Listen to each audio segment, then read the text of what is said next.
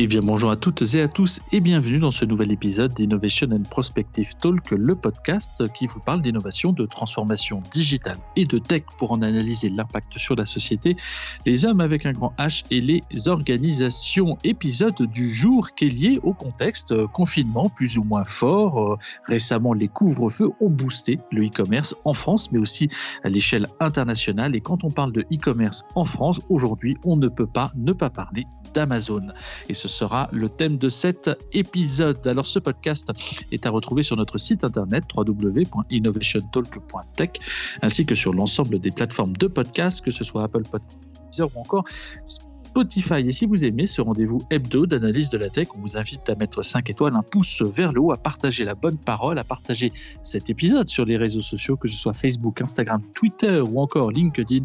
Un seul hashtag pour ça, IPT Podcast tout attaché. Et je dis nous, car je ne suis pas seul aux commandes. Et aujourd'hui, nous ne serons sans Emmanuel, mais par contre, je suis toujours accompagné de Lionel Tardy. Bonjour Lionel. Bonjour Mathieu, bonjour à toutes, bonjour à tous. Et oui, on est dans les fêtes de Noël, on est pour certains à la montagne, pour d'autres à la campagne. En tout cas, il fait froid et ça souffle. Mais aujourd'hui, comme tu le disais, c'est un épisode qui fait rebond à ce que l'on a déjà publié sur le Reinvent 2020 d'Amazon Web Services. On s'interroge sur la digitalisation de nos échanges et que pour nos échanges commerciaux, le e-commerce progresse. Et encore une fois, comme tu viens de le répéter, c'est le e-commerce en France qui est presque synonyme d'Amazon.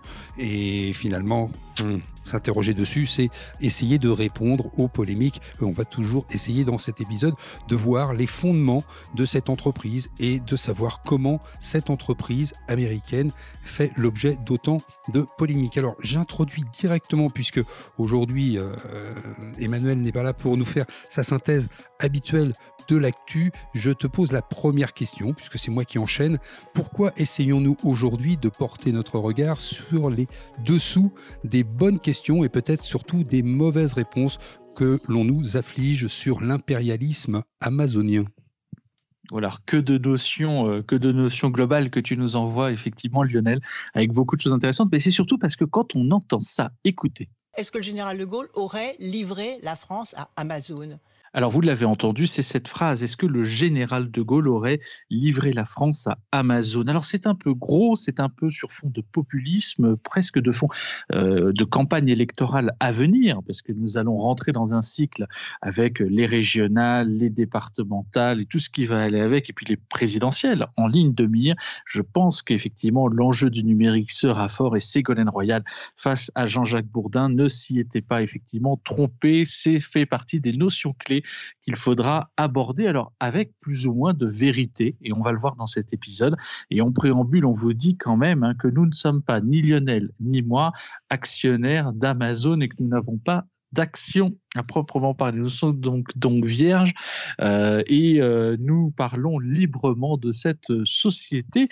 Et on va voir que politique et Amazon ne font pas forcément bon ménage. Mais tout d'abord, Lionel, un petit rappel historique quand même sur cette société, partie de quelques bouquins, pour être aujourd'hui à l'échelle mondiale un acteur incontournable.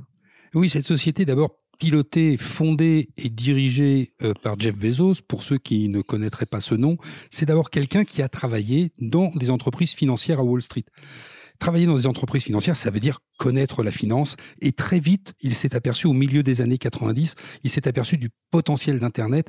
Et derrière ce potentiel d'Internet, il s'est aperçu que les usages du monde allaient peut-être pouvoir changer. Et c'est en 1994 qu'il essaye de lancer avec 2 autres partenaires la plus grande librairie du monde.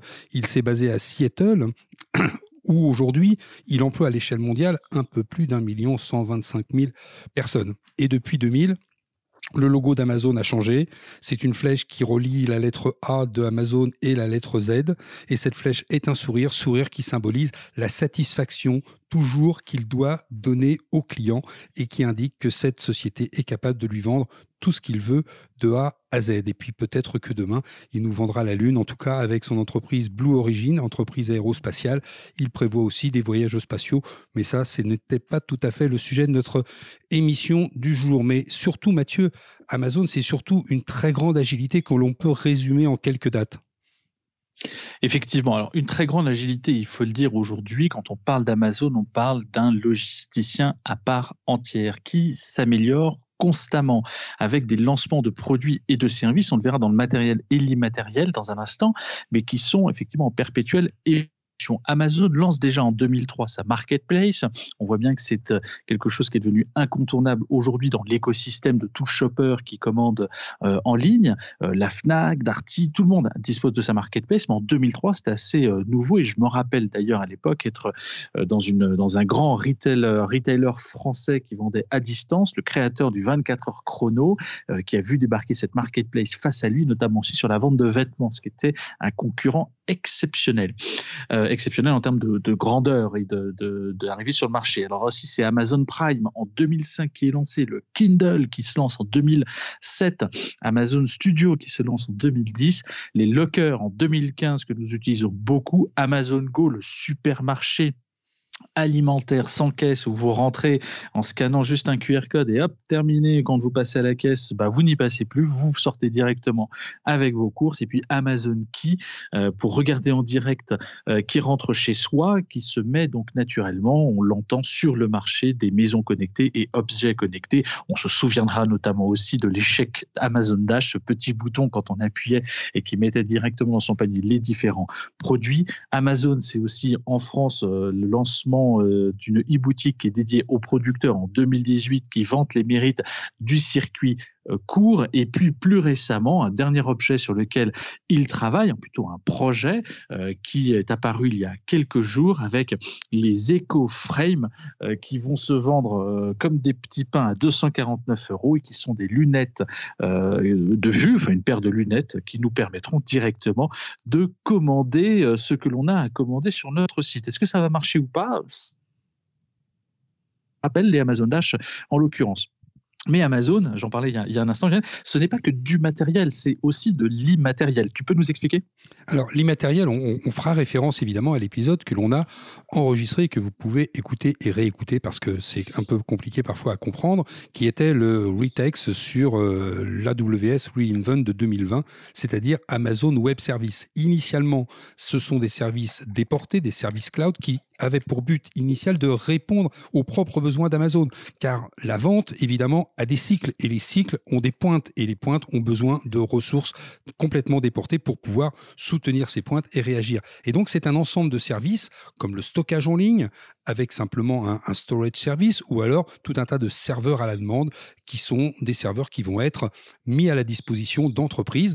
Et là, Amazon a trouvé un moyen, qui a été d'ailleurs le premier moyen, qui lui a permis de devenir rentable. Pour savoir ce que c'est que l'immatériel chez Amazon, on vous fait référence, ce n'est pas le sujet du jour, mais on vous fait référence à l'épisode que l'on a enregistré avec Arnaud Palin-Saint-Agathe. Mais Amazon, c'est, comme on le disait dès le départ, d'abord un homme, c'est Jeff Bezos. Et ce Jeff Bezos, il a un certain nombre de préceptes assez simples que tu vas peut-être pouvoir nous rappeler et qui nous donnent une image assez précise de ce qu'une entreprise peut vouloir atteindre comme objectif, notamment en ce qui concerne ses clients et la façon qu'il a de parler ou de traiter ses clients.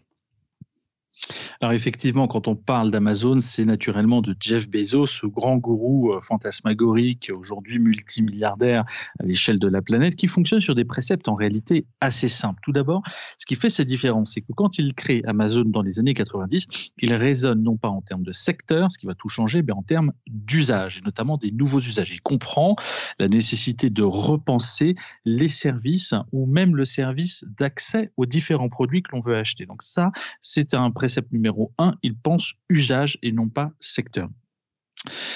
Il préfère rater une vente plutôt que décevoir un client. Et ça, aujourd'hui, il le dit lui-même, c'est le meilleur service client, c'est quand le client n'a pas besoin de vous appeler, n'a pas besoin de vous parler, juste donc le service qui marche. Je note aussi que n'importe quel industriel français aujourd'hui aimerait avoir une supply chain aussi performante que celle d'Amazon et que c'est ce sur quoi tout le monde travaille quand on parle naturellement de transformation des organisations et de la supply. Troisième précepte, il organise sa propre concurrence, donc c'est lui qui se hack lui-même en créant sa marketplace dans laquelle il intègre environ 14 000 PME françaises qui vendent sur Amazon. Alors il y en a énormément aussi qui sont asiatiques, il ne faut pas le nier. Pour autant, c'est une opportunité massive de personnes qui ne sont pas forcément, qui n'ont pas forcément accès aux outils numériques pour diverses raisons, investissement temps, investissement financier, etc., qui vont pouvoir utiliser ces services. Et puis surtout, quatrième précepte, il perd de l'argent. Il sait perdre de l'argent. Il sait aussi, tu en parlais tout à l'heure, parler aux actionnaires, sachant qu'il perd de l'argent. Il sait parler aux financiers. C'est une marque qui lui est propre. Il pense long terme. Il anticipe le risque. Et puis, il sait finalement servir des dividendes aux clients bien avant, finalement, les actionnaires. Et cinquième précepte, enfin, c'est quelqu'un qui est d'une agilité extrême, alors qui impose aussi, c'est un sous-jacent qui est celui que l'on connaît de la manière dont on travaille aussi très certainement chez Amazon, en tout cas des articles que l'on a pu lire en préparant cet épisode, conserver cet esprit systématiquement d'intervention permanente. Donc c'est brique par brique, tout simplement, qu'Amazon s'invente finalement au quotidien et réinvente la distribution du futur. Alors, par rapport à ça, mis à part Ségolène qui nous parlait tout à l'heure, quels pourraient être les gros titres pour cerner Amazon ? Ah, j'aime bien cette question, Mathieu. Tu es en train d'essayer de me lancer sur un petit peu... La patate chaude. Ouais, une sorte de patate chaude, ou alors faire le titre... Le titre flash, celui qui va rester dans les mémoires. Alors, j'en avais essayé de gratter quelques-uns. On aurait pu appeler, donc on a appelé cet épisode Amazon ange ou démon. Mais on aurait pu dire aussi, est-ce que c'est Amazon qui change le monde ou est-ce que c'est le monde qui est en train de changer, comme l'a observé dès 1994 Jeff Bezos, qui lui a finalement adopté la galaxie Amazon.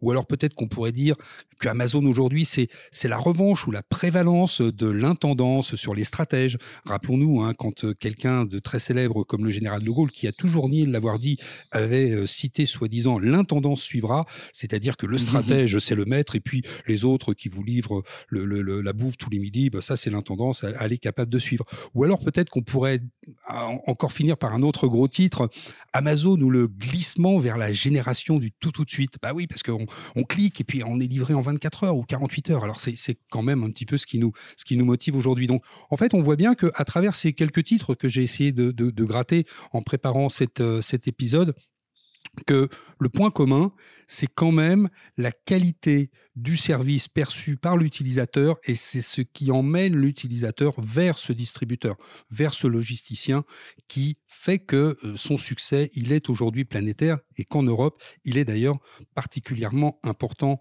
en France. Et d'ailleurs, ma prochaine question pour toi, c'est Amazon qui est presque devenu un synonyme de e-commerce.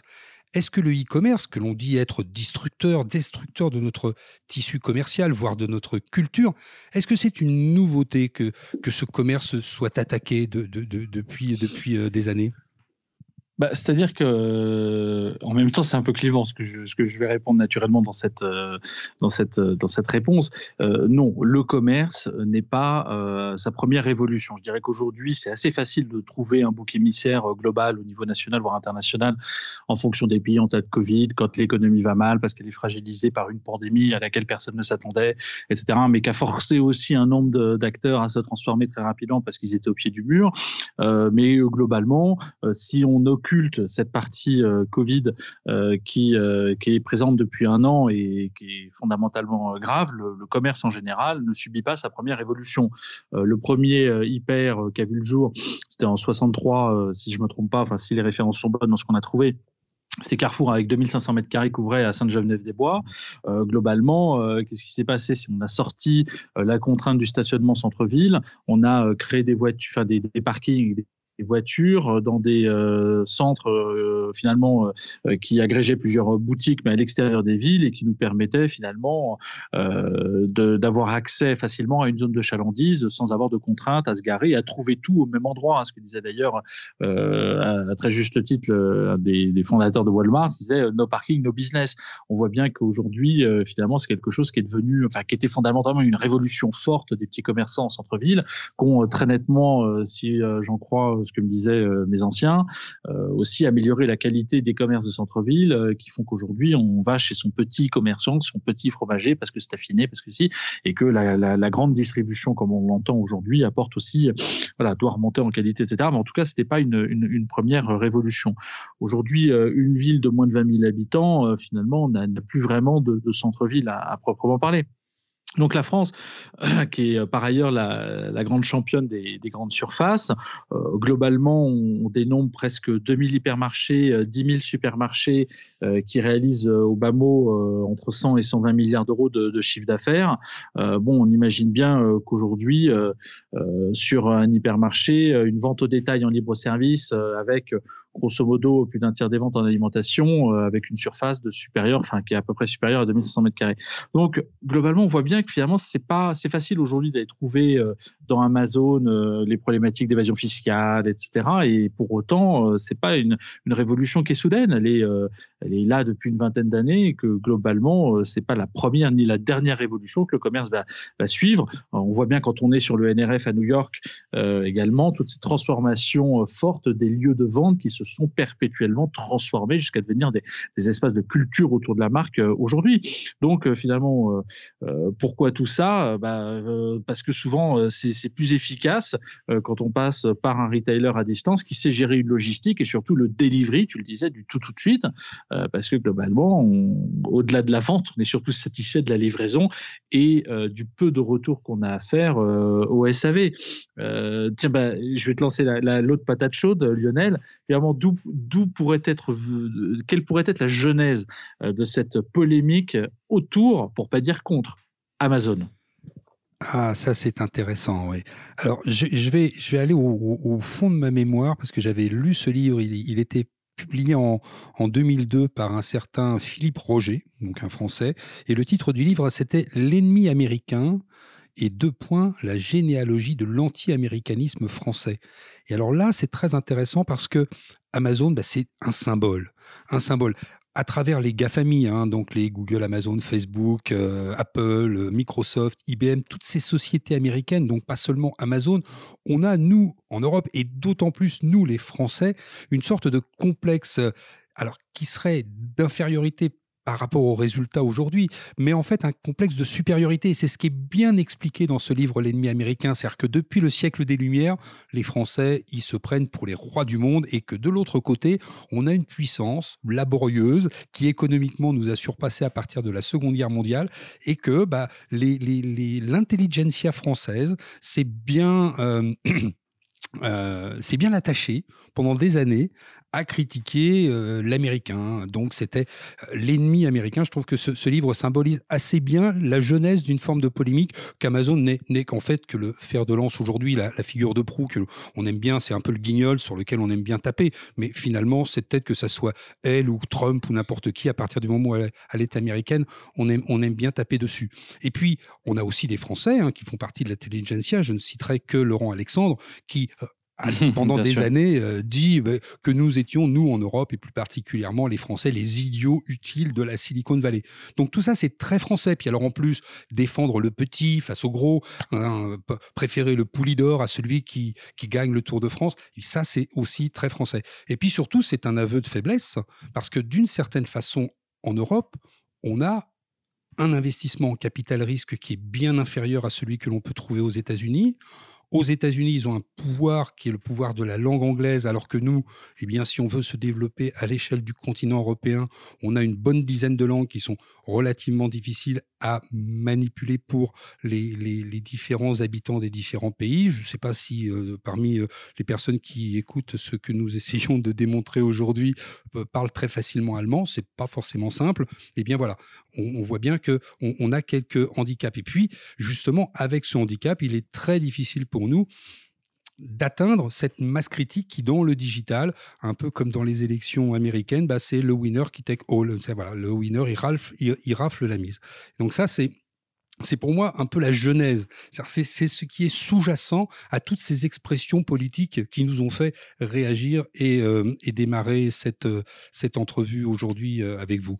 Et Mathieu, j'aimerais bien te poser aussi quelles sont les origines peut-être de cette cristallisation? Puisque tu vois, moi j'en ai cité une, mais finalement on l'a cité en tout début, mais il y en a d'autres des origines. Bah, c'est-à-dire que toi, tu as vraiment parlé de la genèse qui est effectivement assez naturelle, je dirais, par rapport aux arguments que tu as mis en avant. Mais il y a une cristallisation qui est forte, et notamment depuis la crise sanitaire que nous connaissons. Alors, c'est vrai que les ventes d'Amazon, ça a été, on a tout de suite dit, à partir du moment où tous les commerces ont dit on ferme, globalement Amazon a été finalement tout ce qui a permis aux Français de survivre, entre guillemets, je mets toujours entre guillemets, pendant le confinement.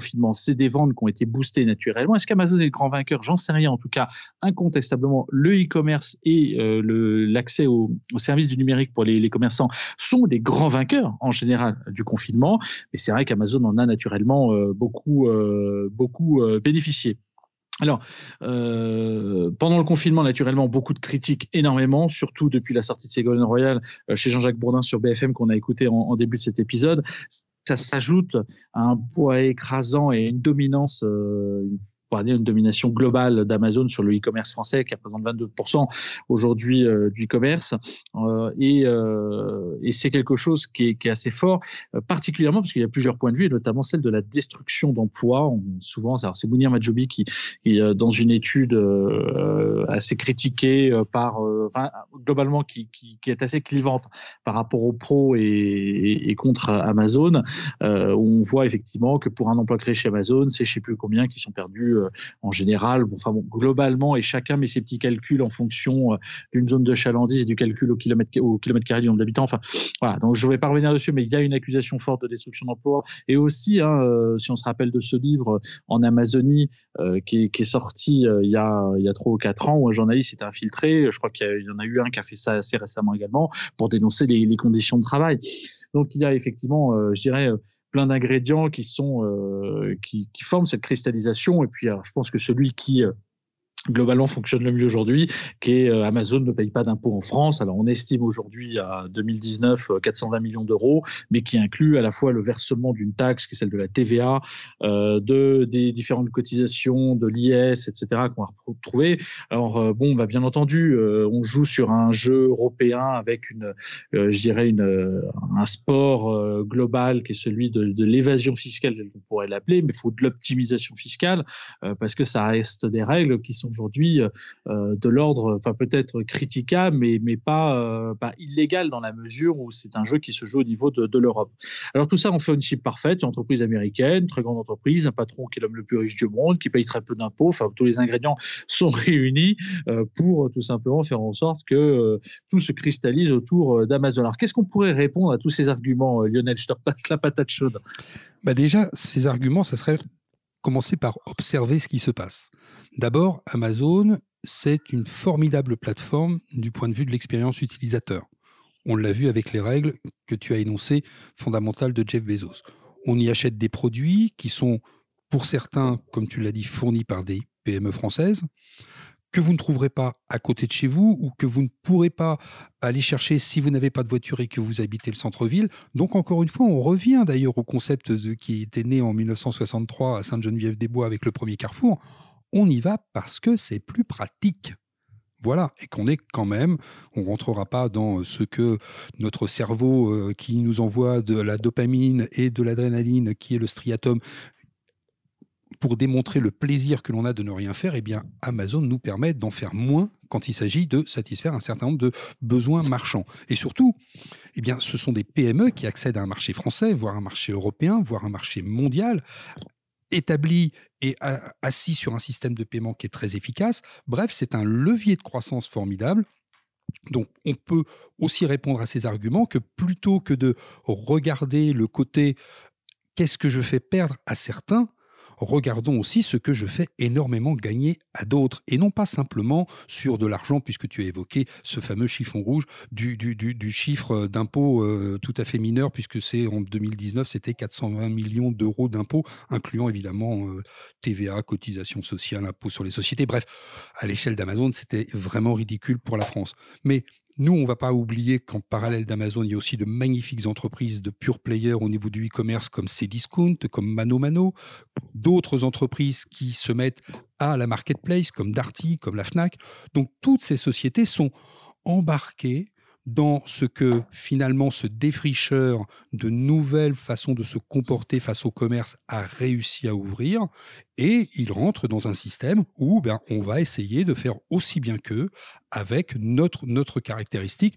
Toi, tu disais tout à l'heure, tu parlais d'une société sans la nommer, mais je crois avoir reconnu La Redoute. La Redoute a mué sur le plan digital et aujourd'hui est un acteur prépondérant du e-commerce, alors qu'il avait été l'acteur prépondérant de la vente par correspondance qui était finalement l'ancêtre du e-commerce. Donc la force aujourd'hui, c'est la disponibilité. On avait parlé dans un précédent épisode, il y a très longtemps, du print on demand avec les accords entre les éditeurs et Amazon qui permettaient à Amazon de fournir quasiment en 24 ou 48 heures des livres qui sont généralement des livres de fond de catalogue. D'ailleurs, on se rappellera que 70% des livres qui sont vendus sur Amazon ne sont pas les livres d'actualité qui font les grosses tables. Vous savez, quand vous rentrez chez un libraire, vous avez toujours le prix truc, le prix machin, le prix bidule, qui sont les livres du moment qu'il faut absolument acheter ou offrir si vous allez chez des amis. Eh bien, c'est pas ça qu'on achète sur Amazon. Ce sont des livres justement qu'on ne trouve pas dans les librairies, parce que ce sont des livres qui ont quelques années. C'est du fond de catalogue, c'est du non disponible en librairie. Donc, on voit bien que ces arguments, ils sont intéressants, mais en contrepoint, on a tous les avantages que de telles plateformes, Amazon en est évidemment, encore une fois, la figure de proue, mais les autres que je viens de citer, que toutes ces plateformes vont pouvoir nous rendre comme, on va dire, menu service, mais finalement de très gros services. Donc, la question que je voudrais te poser, toi qui es aussi un peu à l'écoute de certains politiques, c'est pour ça aussi qu'on fait ce débat aujourd'hui, est-ce que nous devons aller, nous, aujourd'hui, à contresens de ce qui semble être le sens de l'histoire? Encore une fois, l'histoire plébiscitée par l'utilisateur, hein. Elle ne nous est pas imposée, cette histoire. Ce n'est pas Amazon et ce n'est pas Jeff Bezos qui clique sur notre souris pour commander, tiens, justement, une souris. Non, mais tu as raison, mais il y a un moment aussi, il faut apprendre à vivre avec le Covid. Je jure que les commerçants, on doit apprendre à vivre 20 ans après avec Amazon. On dit souvent, hein, tous ceux qui se comprennent entamer une transformation digitale, et tu citais La Redoute il y a un instant, c'est effectivement symptomatique d'une transformation digitale qui a été entamée difficilement et qui pour autant aujourd'hui est un véritable succès, mais qui a été compliqué à mettre en place, compliqué à se déployer, parce que la nature même de VP6 n'est pas celle de VA10, à la fois dans les pratiques, à la fois dans la logique, à la fois dans la philosophie du marketing, à la fois aussi dans le traitement de la supply, tous ces éléments qui sont compliqués. Donc, naturellement, il faut apprendre à vivre avec Amazon comme étant une figure de proue, mais arrêter d'être dans une haine stérile face aux leaders qui aujourd'hui travaillent sur une expérience utilisateur qui est globalement de A à Z, et t'en parlais, relativement, même si on ne peut pas occulter qu'il y a des problèmes, logistique de surcroît souvent sur la marketplace, mais globalement il n'y a pas de souci, même s'il y a un problème, il y a toujours une solution. Et Amazon permet le développement du commerce en ligne en France, mais surtout qui participe aussi à l'amélioration globale de la productivité des entreprises françaises qui se confrontent finalement via sa marketplace et les outils qu'il met à disposition à d'autres entreprises, voire souvent même des entreprises internationales. Alors ça ne veut pas dire que pas des problématiques de commissionnement, de gros commissionnement en fonction des services associés. Amazon va jusqu'à, si je ne me trompe pas, 50% quand ils traitent à la fois aussi le shipping des produits et que tout le stock est hébergé chez eux, et qu'il y a des problématiques de retraitement de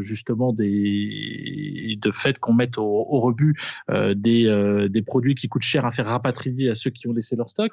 Donc on voit bien que finalement l'emploi se transforme, on monte en compétences, on a énormément de choses en termes de productivité, de services qui nous sont aujourd'hui offerts aussi grâce à ce leader, et ça on ne peut pas l'occulter. Alors pour autant, est-ce que ça en fait une concurrence déloyale? On peut se poser la question, parce qu'on l'a eu. Oui, on en parle beaucoup, on parle souvent de concurrence déloyale. Alors on parle de concurrence déloyale depuis que le digital, on va dire depuis 2010, qui est le virage du smartphone qui a intégré les poches de millions, de centaines de millions d'utilisateurs. On va les compter en milliards, je crois qu'il y a 3,5 milliards de smartphones en usage unique sur la planète. La concurrence, par nature, elle est déloyale. Parce que en permanence, une entreprise cherche à faire mieux, alors dans le respect des lois, bien sûr. Et c'est là où on pourrait dire que le mot déloyal, ça serait ne respectant pas les lois. Mais est-ce qu'Amazon ne respecte pas les lois? On essaiera de le voir après s'il y a vraiment des endroits où ils ne respectent pas la loi. Mais en tout cas, par nature, la concurrence, elle s'opère parce qu'un nouvel acteur arrive, il essaye d'être plus productif, il force éventuellement ses concurrents à s'équiper, à se renouveler, à se former, à monter en productivité. Bref, c'est le symbole de la concurrence. D'ailleurs, l'Europe communautaire ne s'est-elle pas basée au niveau du commerce sur cette fameuse concurrence libre et non faussée qui nous a peut-être parfois interdit de faire fusionner quelques entreprises qui auraient pu rivaliser à l'échelle mondiale avec des entreprises du sud-est asiatique ou des entreprises américaines. Donc Amazon force en fait les autres plateformes, comme je le disais tout à l'heure, à se mettre à son niveau de performance et à essayer de livrer en 48 heures. C'est donc une plateforme qui tire les autres vers le haut. Elle n'est pas en train de les écraser. Encore une fois, avec le delta des problématiques de langue, on a la capacité de pouvoir...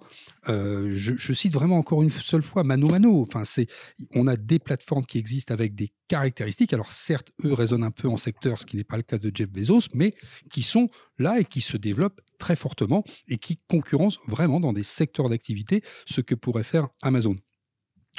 Donc, à moins que l'on veuille peut-être revenir, alors ça, moi, je veux bien, hein, on peut essayer de revenir à la structuration du commerce dans les années 50, mais là, je ne suis pas certain que ce soit au meilleur profit du consommateur final que nous sommes. Hein. Là, autant dire, allez-y, interrogez vos grands-parents, comment se passait le commerce dans les années 50 avant l'arrivée, justement, de ceux qui faisaient que c'était plus pratique, les Édouard Leclerc et compagnie, et puis tous ceux qui ont inauguré les super et hypermarchés.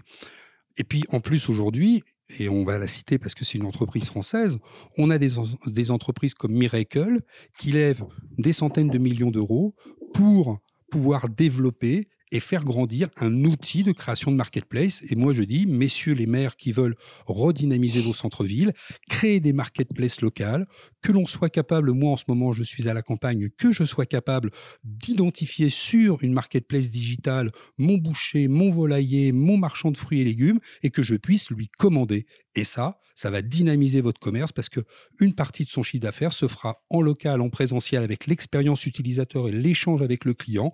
L'autre partie, parce qu'on le connaît, on aura dans notre inconscient bien le dialogue avec notre boucher parce qu'on sait que par le biais de la marketplace locale, on commandera à notre boucher, pas à un boucher quelque part, etc. Donc voilà, ça c'est pour moi, cette concurrence, elle n'est surtout pas déloyale, elle est la nature même de la concurrence. On verra bien que ce n'est pas déloyal puisque ce n'est pas en dehors des lois. Même si. Surtout, l'argument massue que j'essaye de te faire analyser, c'est celui qui, une fois qu'on a épuisé tous les arguments, c'est « mais Amazon paye très peu d'impôts ». Qu'est-ce qu'on dit à ça ? C'est souvent ce qu'on entend. Ça, c'est la ritournelle classique. On pourrait citer d'autres entreprises qu'Amazon. Hein. On stigmatise souvent autour d'Amazon. Toutes les GAFAMI en profitent largement et beaucoup d'entreprises internationales, françaises également, jouent là-dessus. Enfin, je dirais que l'objectif d'une entreprise reste quand même de fournir le consommateur et l'objectif des consommateurs, c'est quand même de payer le meilleur prix pour un service identique ou un produit identique. Amazon joue de toute façon globalement, enfin, arrête-moi si je me trompe, mais sur un cadre fiscal qui reste de toute façon inadapté globalement, et sur des tensions entre les lois fiscales européennes qui s'appuient sur ce qu'on pourrait appeler des passagers clandestins, comme par exemple l'Irlande, le Pays-Bas ou le Luxembourg, etc.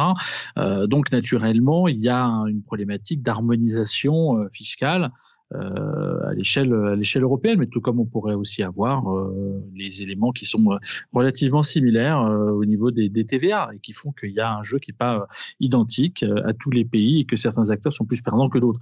Naturellement, quand on joue tout de suite sur un niveau européen, on joue avec des règles qui ne sont pas les mêmes que les franco-français qui sont nés par la France. Tant que les États européens, finalement, se feront une concurrence fiscale, ce qu'on pourrait appeler ainsi, les géants mondiaux continueront à se roter les mains. Finalement, ce sera au bénéfice du client, parce que naturellement, ça va se ressentir très certainement à un moment ou à un autre sur les investissements pour enrichir les services ou autres, et puis même peut-être sur le prix final, et puis aussi, et accessoirement surtout, sur les actionnaires. Donc, tant qu'on ne réglera pas cet élément, ce ne sera naturellement pas quelque chose qui s'arrêtera. Alors, Lionel, je te rebalance une question sur les paradis fiscaux, parce que tu m'as lancé le truc machu sur les impôts d'impôts. Pourquoi ces paradis fiscaux aujourd'hui sont si importants alors que la France reste le plus gros marché d'Amazon en Europe ? Ah, eh bien, parce que justement nos lois fiscales sont un petit peu obsolètes parce qu'elles sont bâties, en fait, elles ont été bâties il y a un siècle, voire un peu plus. C'est-à-dire à l'époque où eh bien, il n'y avait pas le digital, il n'y avait pas cette globalisation, à la fois des échanges, mais surtout des commandes potentielles. Et donc, toute cette fiscalité internationale s'appuie sur ce que l'on appelle un établissement stable.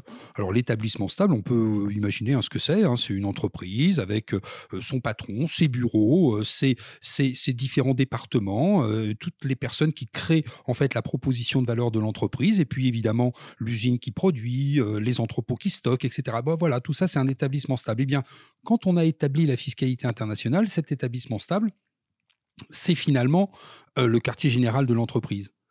Et un entrepôt n'est pas un établissement stable. Et que fait Amazon ? Et oui. Eh bien, elle a des entrepôts à peu près partout en Europe, en Allemagne, en France, en Espagne, en Italie. Et puis, elle a un quartier général chez ces fameux passagers clandestins que tu citais tout à l'heure. Donc, à un moment, il faut dire que cette structuration de la fiscalité internationale, ce n'est pas Amazon qui l'a inventée. Donc à nous, collectivement, de pouvoir anticiper, de renouveler ce cadre fiscal dans une économie qui a changé rapidement, voire même radicalement.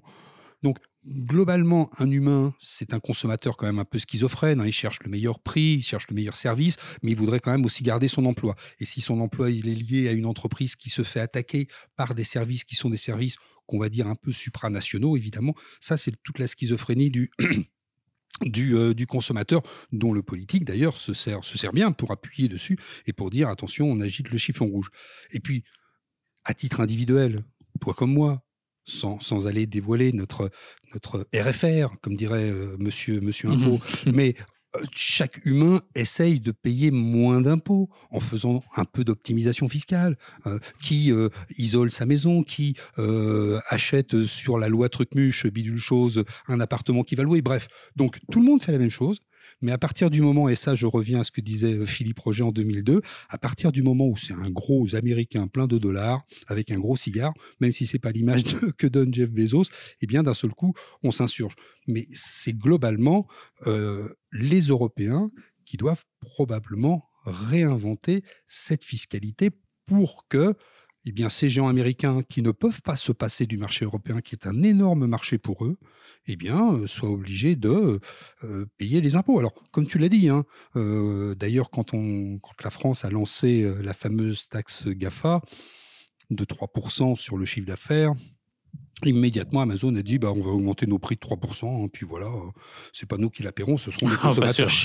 Oui, puis ça fait écho au Market Act qui est en place aussi, qui se met en place, et puis aux pratiques européennes qui commencent à bouger, mais c'est relativement faible. Enfin, d'ici à 2025, si j'ai bien compris, ce qui est en train de se passer, donc ça veut dire que globalement, entre-temps, il y a 50 GAFA qui ont le temps d'arriver et d'autres qui ont le temps de disparaître.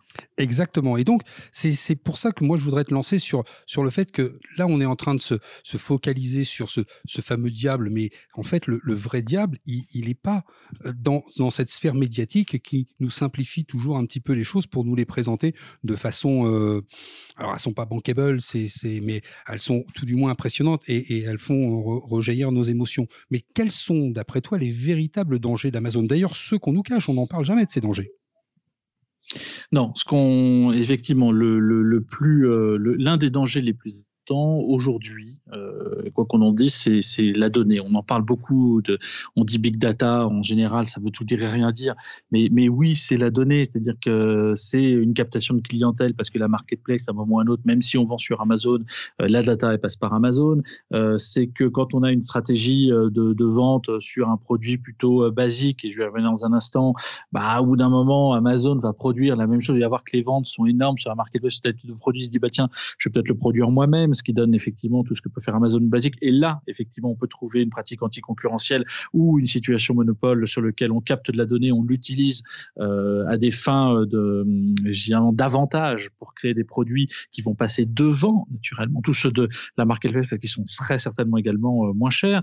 On voit que Toys R Us également, qui a été un gros sujet sur la fin de Toys R Us à cause ou pas, enfin à cause d'Amazon, qui a été effectivement fort. Donc il y a effectivement une compréhension des métiers, une compréhension des clients, une compréhension des secteurs par la donnée, qui amène effectivement l'émergence de marques, l'équivalent des marques repères, des marques de distributeurs au nom d'Amazon, mais qui captent cette donnée qui est massive, qui est mondiale et qui permet d'alimenter ensuite le marché, tout en passant devant tous ceux qui étaient initialement dessus. Alors là, effectivement, c'est pas clair. Je crois qu'il y a un vide juridique assez fort où il faut laisser une pratique concurrentielle, bien entendu, au marché, sauf quand il y a, dans ce cas-là, en tout cas, effectivement, quelque chose qui n'est pas forcément très clair ou pas forcément réglé. Donc, aujourd'hui, il y a des pratiques anticoncurrentielles. On voit bien l'ensemble des griefs concernant l'utilisation des données non publiques à des vendeurs indépendants qui sont manifestement au cœur des sujets que traite la Commission européenne. Et puis, surtout, la seconde enquête sur les pratiques en matière de commerce électronique est en train de se mettre en place. Donc, globalement, je te poserai bien une autre question, c'est qu'est-ce qu'on peut faire contre Amazon ? Écoutez, déjà, chers auditeurs, chères auditrices, on peut essayer de faire aussi bien qu'eux. Ça, c'est pas mal. Et de ne pas recréer Amazon, finalement. Voilà. Essayer de faire aussi bien sans recréer Amazon. Exactement. On peut faire aussi bien qu'eux. On peut fournir une alternative pour les gens qui sont à la fois en centre-ville ou en milieu rural, parce que à quoi sert le e-commerce ? Il sert... Alors, paraît-il que maintenant, dans les grands centres urbains, on se déplace tous à vélo. D'accord ? Bon, pas facile pour aller faire ses courses, notamment les packs d'eau et compagnie. Donc, on voit bien qu'il y a des alternatives à fournir pour que l'expérience utilisateur soit optimum. Quand on est dans un milieu rural, on n'a pas forcément tout à disposition autour de nous. Eh bien, il y a de quoi faire. Le marché, il est énorme. Par contre, ce qui est sûr, c'est que si ce défi doit être relevé par le petit commerce, puisque c'est surtout lui qu'on a mis en avant, oui, Amazon détruit le petit commerce, eh bien, il va falloir que le petit commerce opère une mue digitale importante. Il va falloir qu'il soit en capacité de fournir. Et comme le petit commerce sont essentiellement tenus par des indépendants, on voit bien la difficulté qu'il y a dans cette mutation. Mais en tout cas, toutes les entreprises, encore une fois, on va reciter Cdiscount pour ne pas reciter Mano Mano, mais toutes ces sociétés qui se sont dit « Allez, on y va, le challenge, c'est de faire aussi bien qu'eux », sont en train de prendre des vraies parts de marché. On le rappelle, hein, le e-commerce, Amazon en a 20 à 22%, ok, c'est énorme, mais il en reste encore 80% dans le e-commerce. Hein. Je ne parle pas du commerce de détail, de proximité, simplement du e-commerce. Donc, opter pour un commerce qui n'est pas délocalisable, qui n'est pas déplaçable, de miser sur les services, de miser sur l'expérience utilisateur, de miser sur les rapports humains, et tout ça teinté de digital. Je pense que ça, c'est ce que l'on peut faire contre Amazon, mais pas simplement de dire « mais ils ne payent pas d'impôts ». Avant que les 27 se mettent d'accord pour rétablir d'autres lois fiscales, je pense que tu auras des cheveux tout à fait blancs quand ils repousseront. Et non, ben voilà, c'est pas de mal à veille. Donc, on voit bien que le challenge, c'est pas de pleurer sur cet état de fait, qui est facilité, évidemment, oui, par les techniques du digital, mais de faire aussi bien et de rentrer dans ce jeu concurrentiel. Maintenant, moi, je voulais te poser la question, parce que généralement, c'est toi qui la poses. Est-ce qu'on a fait le tour dans tout ce que l'on vient de dire sur Amazon ? Je dirais bien, on pourrait relancer et remettre un jeton, parce qu'à terme, c'est aussi le télé-shopping qui va être impacté par Amazon, puisqu'ils ont lancé assez récemment cette nouvelle fonctionnalité socialisante de pouvoir faire finalement du live stream et de vendre des produits de temps réel, comme on voit sur M6 Boutique, comme on le voit sur le télé-shopping, sur TF1, etc. Donc oui, naturellement, une politique qui ne s'arrêtera jamais. Il y aura toujours quelqu'un qui va être impacté à un moment ou à un autre par cette volonté systématique d'aller chercher une nouvelle fonctionnalité massive qui s'appuie sur des éléments software qui fonctionnent, qui sont millimétrés et qui sont tout de suite utilisables. Donc après, globalement dans toutes les bonnes thèses complotistes que l'on connaît, on a toujours un coupable qui est désigné d'avance. Alors dans notre cas, c'est Amazon. Et puis des questions comme on l'a vu, sont souvent biaisées pour servir une vision d'un monde soit préétablie, dogmatique ou réfractaire à une une compréhension de, finalement, de l'évolution du marché ou des pratiques de consommation, voilà, aux attitudes globalement qu'on peut avoir face au changement et qui sont de toute façon des bouleversements et des révolutions qui sont fortes et qui amènent non pas souvent des problématiques technologiques, puisque la technologie répond à des fonctionnalités qui sont inhérentes aux usages, mais qui sont souvent des problématiques de changement et de conduite, de transformation, de changement humain face à notre propre capacité du changement. Mais bon, tout ça, finalement, ça pourrait rentrer dans notre grand marronnier que nous appelons la 7e Digital République, Lionel. Oui, je t'avais tendu la perche pour que tu conclues par ce titre qu'est la 7e Digital République. En tout cas, comment les démocraties aujourd'hui, que l'on appelle de nos voeux pour qu'elles restent des démocraties et non pas dirigées par des sortes de despotes dont on voit fleurir de temps en temps quand même en Europe, voire de l'autre côté de l'Atlantique, qu'elles restent libres de leur choix, mais qu'elles ne posent pas de fausses questions ou de mauvais problèmes et qu'elles trouvent surtout des réponses en elles-mêmes. Voilà. Un peu de pub peut-être. Alors c'est un peu de pub et d'ailleurs ça me permet de rebondir après ce que tu viens de dire. Ça m'a fait penser à la conférence de Cyril Chaudois de Talenco et qui nous avait fait une conférence dernièrement sur la privatisation de la démocratie, si je me rappelle bien.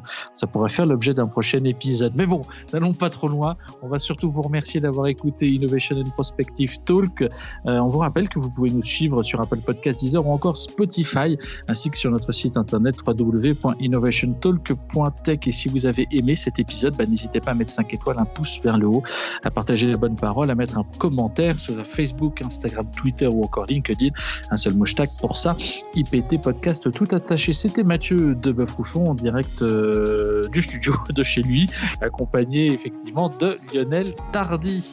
Et Mathieu, aujourd'hui, on a essayé d'apporter notre point de vue, encore une fois. Nous ne sommes pas les employés du mois d'Amazon et nous ne sommes pas actionnaires de cette entreprise, mais une réponse à toutes ces polémiques qui ont gonflé et qui ont prospéré à l'ombre du confinement ou des reconfinements. En tout cas, on est en pleine période de fête de fin d'année. Elle se passe de façon complètement étrange.